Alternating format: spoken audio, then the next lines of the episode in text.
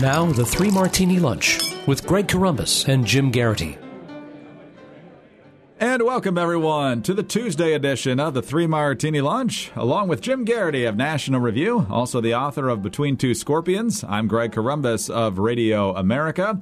We are brought to you today by NetSuite by Oracle. Right now, NetSuite is offering you valuable insights with a free guide, seven key strategies to grow your profits – that can be found at netsuite.com slash martini. Much more on that in a little bit. The good news, Jim, is that both of our favorite NFL teams will be starting this week, and we have zero losses so far in this season. That's all the good news we have for today, folks. Let's move on to the actual three martinis now. the first bad martini today comes to us courtesy of West Virginia Democratic Senator Joe Manchin, one of the last few Democrats in the U.S. Senate with which uh, a Republican can really have a conversation. And I guess it's nice that they can still have the conversation with them for a few more years, but it means that Republicans won't really have a chance to get that seat anytime soon. According to Politico, Joe Manchin will not run for governor of West Virginia in 2020. The decision is likely to be a relief to Democrats who would struggle to hold on to the seat in the future and keeps one of the few remaining centrists in the Senate. The move comes after months of Manchin flirting with a gubernatorial bid against Republican Governor Jim Justice and complaining about Washington gridlock. Quote, when considering whether to run for governor, I couldn't focus just on which job I enjoyed the most, but on where I could be the most effective for the mountain state, Manchin said in a statement. Ultimately, I believe my role as U.S. Senator allows me to position our state for success for the rest of this century. Now, uh, he would have appointed his own successor uh, temporarily if he'd been elected governor, but ultimately that would have been ripe for a Republican pickup, probably, Jim. He's the top Democrat on the Energy Committee, which, if the Democrats do get the majority, means we at least have someone fairly rational there. But uh, one of the big battles for 2020 is control of the Senate, and um, still very tough for Republicans to hang on here given the map. And Joe Manchin's not making anything any easier. Yeah, I think you could characterize this as more of a mixed bag martini. Um, I had heard the rumors and, and kind of been rather skeptical of them for a couple of reasons. One being that Manchin has already been a governor, so he knows the job. Uh, it's not like this is some sort of lifelong ambition he's had that has always eluded him or something like that. Secondly, he just got reelected last year in 2018, and uh, it was a hard fought race, Patrick Morrisey, but uh, Manchin won pretty handily. You, you look at that and you're like, okay, this is not a guy who again, if he was thinking about running for governor or wanted been you know flirting with that idea for a long time, why would he run for reelection? Um, and then, kind of thirdly, you know, look, Joe Manchin is the one Democrat who will vote for Trump nominees or Trump proposals. From our perspective, probably one of the most reasonable Democrats in the Senate. So if you're going to replace a Democrat, this is probably the last one you'd really be itching to get rid of. You know, Joe Manchin allows us to say there is bipartisan support for you know Brett Kavanaugh. That's right. You know, kind of like every time Joe Lieberman used to support something with the Iraq War. Hey, we got a Democrat. You know? um, so uh, this is not, you know, again, I'm, I'm sure there's a part of the Republican National Senatorial Committee that would like a second crack at that with a non-incumbent uh, uh, Democratic senator in West Virginia. I also think it's worth just noting when you look at Jim Justice's record, another former Democrat uh, turned Republican, that the, the interesting thing is you, know, you look at the populist style politics that you get there in West Virginia they're generally going to be socially conservative, certainly going to be uh, pro gun, um, kind of culturally conservative. They are not likely to be terribly economically conservative. Uh, maybe they like tax cuts, but by and large, suspicious of big corporations. Um, uh, obviously, pro coal. In other words, you're not going to get an enormous amount of ideological diversity in the sort of people who are going to get elected statewide in West Virginia you can either end up with somebody who's going to be, you know, very much on the, uh, you're, you're going to get the same policies probably from whether whether the Democrat wins or the Republican wins. So, you know, is it better for the Republicans to have the seat? Makes it a little bit easier to have uh, keep control of the majority of the next election. Yeah, I guess. But uh, again, you know, if you replace Manchin, you've replaced probably the most conservative de- Democrat in the Senate. So you're not exactly breaking up the party hats. La di da. Jim Justice is, you know, technically a Republican, used to be a Democrat. Uh, him switching parties was one of the feathers in the cap of uh, of Trump administration. But I think it just probably more accurately states the the attitudes that are dominant in West Virginia right now don't fit very well with the progressive left, and particularly on economics, don't fit particularly well with the conservative right. So things are probably going to stay as the status quo. So that's our. I don't know whether this is a bad martini, Greg, or a meh martini. yeah, it's kind of lukewarm, which isn't that great. But there are it could be worse. Definitely could be worse. Uh, and the one thing I would note is that uh, we're not going to get a Joe Manchin election now till at least 2024, probably. And that's sad because even though Joe Manchin keeps winning, his campaigns are never boring. Uh, one time he's blasting legislation with a 12 gauge or whatever that was. And then, of course, uh, it wasn't because of him, but we had the Don Blankenship cocaine Mitch aspect of the of the 2018 primary. So whatever you got to say about Joe Manchin Senate runs, they're not boring. Yeah, and his daughter was head of that healthcare company that was charging really high prices for something, some drug. I'm not remembering the details off the top of my head. Again, there's no indication that had much of an impact on Manchin at all. So this is a guy who is, you know, if he if he were running for king of West Virginia, he'd probably do just fine. So you know, if you're the Republican National Senatorial Committee, probably better to focus your efforts elsewhere. Exactly. I believe it was the EpiPen that uh, they jacked the yes. price up on, which, if you remember the end of season four of 24, became an absolutely integral portion of the plot line in the concluding uh, hour of that season. That was the Marwan season with the uh, the train wreck, the shooting down of Air Force One. Sorry, the uh, for the for the spoiler there, but that was 15 years ago. Um, and and so ultimately, the EpiPen became very important at the end of that season. I'll just leave it there for those of you who might still want to stream it. Yeah, this this is the EpiPen research that Greg and I do before every show. Exactly. Well, speaking of research, uh, knowing the numbers that uh, go along with your business are very, very important because if you don't know your numbers, you don't know your business. But the problem that growing businesses have and that keeps them from knowing their numbers is their hodgepodge of business systems. They have one system over here for accounting, another for sales, another for inventory, and so on and so on. It's really just a big, inefficient mess that takes up too much time and too many resources. And ultimately, all that confusion hurts the bottom line. Introducing NetSuite by Oracle, the business management software that handles every aspect of your business in an easy to use cloud platform, giving you the visibility and control that you need to grow. With NetSuite, you save time, money, and unneeded headaches by managing sales, finance and accounting, orders, and human resources instantly, right from your desktop or phone. That's why NetSuite is the world's number one cloud business system. Thousands of the best known brands and fastest growing companies use NetSuite to manage their business, and now it's available to you. And right now, NetSuite is offering you valuable insights with a free guide. It's called Seven Key Strategies to Grow Your Profits, and you can get it at netsuite.com slash martini. That's netsuite.com slash martini to download your free guide, Seven Key Strategies to Grow Your Profits. netsuite.com com slash martini.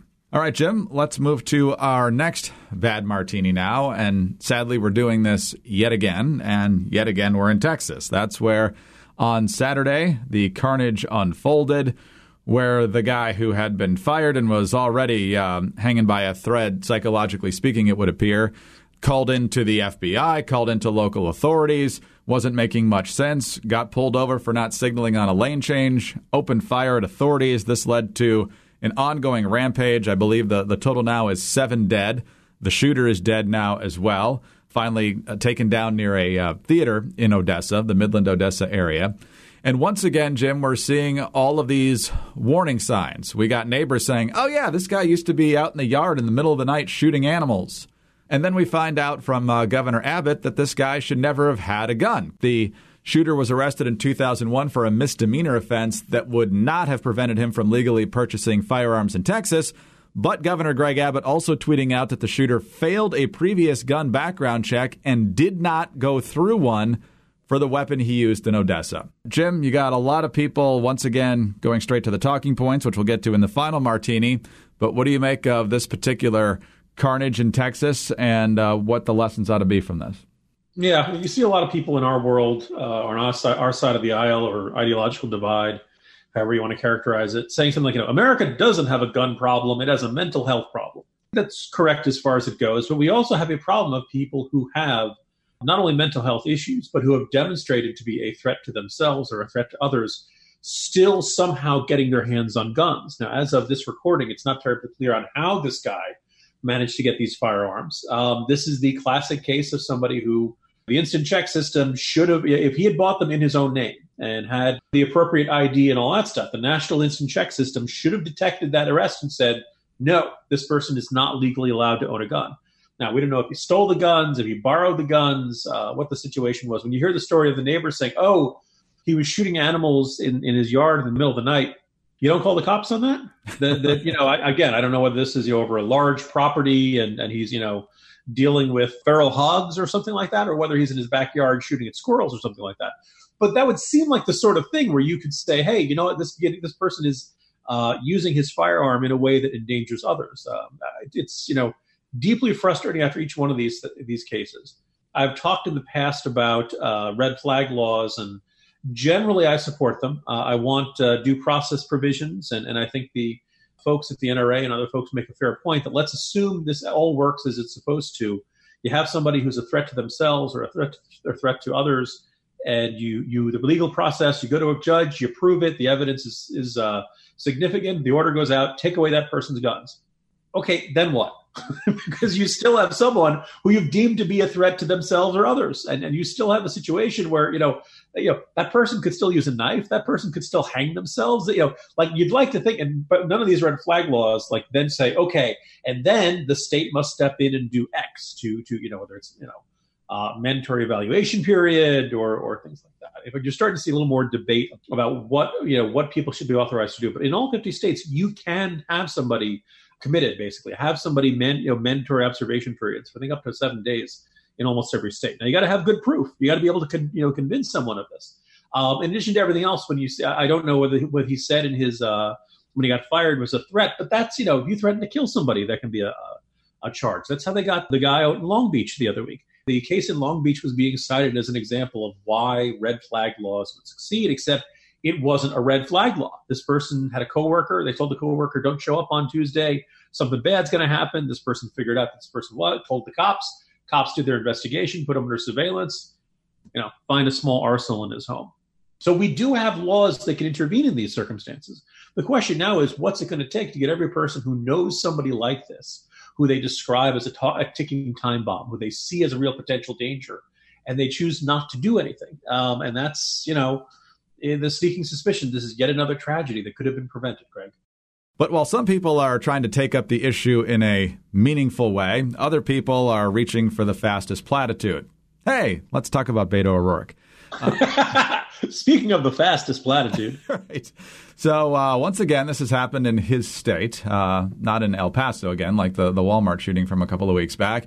But he was asked about this. Uh, this is a clip from NBC News. I'm not sure who the reporter was who asked the question, but basically, uh, they were saying, are, are, you saying that people with uh, AR 15s should be forced to undergo a buyback program? And O'Rourke says, oh, yeah, absolutely. So I, I want to be really clear that um, that's exactly what we're going to do. Um, Americans will who own AR-15s, AK-47s, will have to sell them to the government. We're, we're, not going to allow them to stay on our streets, to show up in our communities, to be used against us in our synagogues, our churches, our mosques, uh, our WalMarts, our, our public places. Then over the weekend, uh, State of the Union on CNN, I believe, he was speaking with Dana Bash, and her point was, well, the USA Today editorial board thinks your idea is a really bad one because it would give the NRA the political high ground here. And if you've ever heard a canned pander line, here's Beto. More than I worry about the politics or the polling, um, more than I care about what the NRA has to say on this, uh, I care for, for my kids and this country. Fascinating stuff there, Jim. Apparently, Beto O'Rourke is the only one in politics who's concerned about the children. And it's also curious that there are some obvious follow up questions about his mandatory buyback program that the mainstream media never seem to ask. You know, Greg, uh, there, was, there was somebody who, when, when Beto was off doing his, you know, Jack Kerouac on the road, you know, online diary, somebody on the left who was particularly exasperated said, you know, Lord, give me the unwarranted overconfidence of a Beto O'Rourke, who is absolutely totally convinced that he was, you know, God's gift to all of us.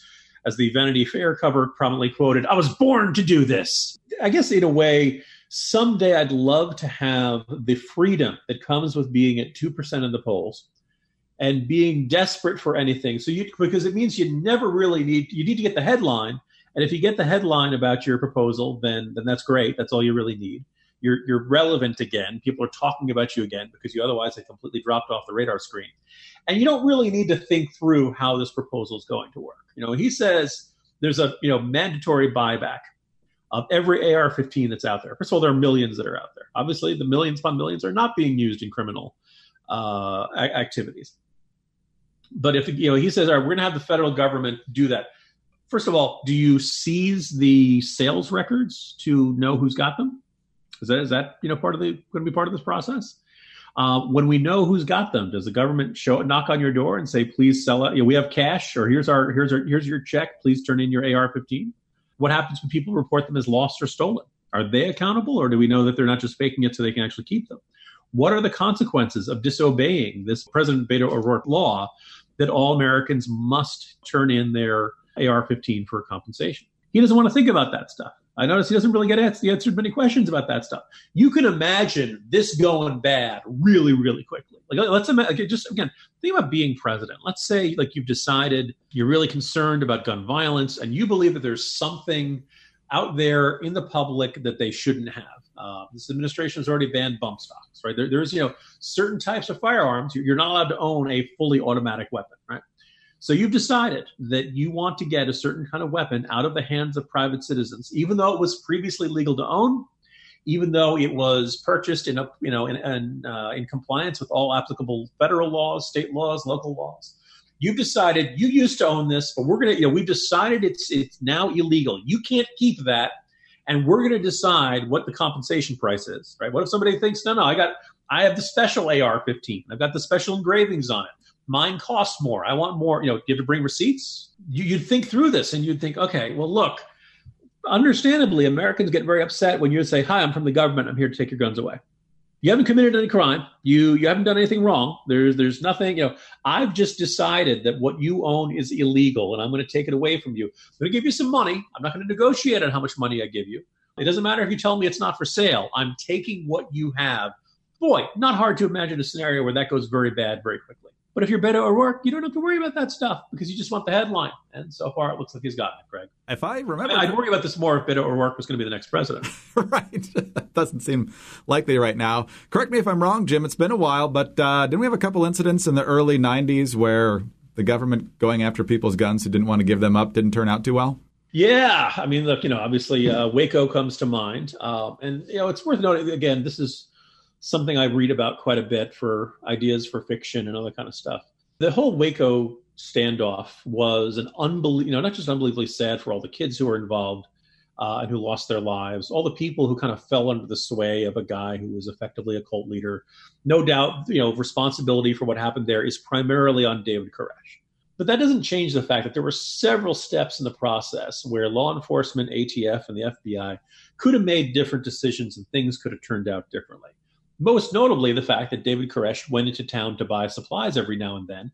And if your warrant is for David Koresh, don't go after him in his heavily fortified and ar- heavily armed compound. Nail him when he's at the corner store at the five and dime or something like that, or when he's on the road back and forth. There's a whole bunch of places they could have made the arrest, and maybe things would not have shaken out the way they did. Um, does this make what David Koresh did? Okay, no.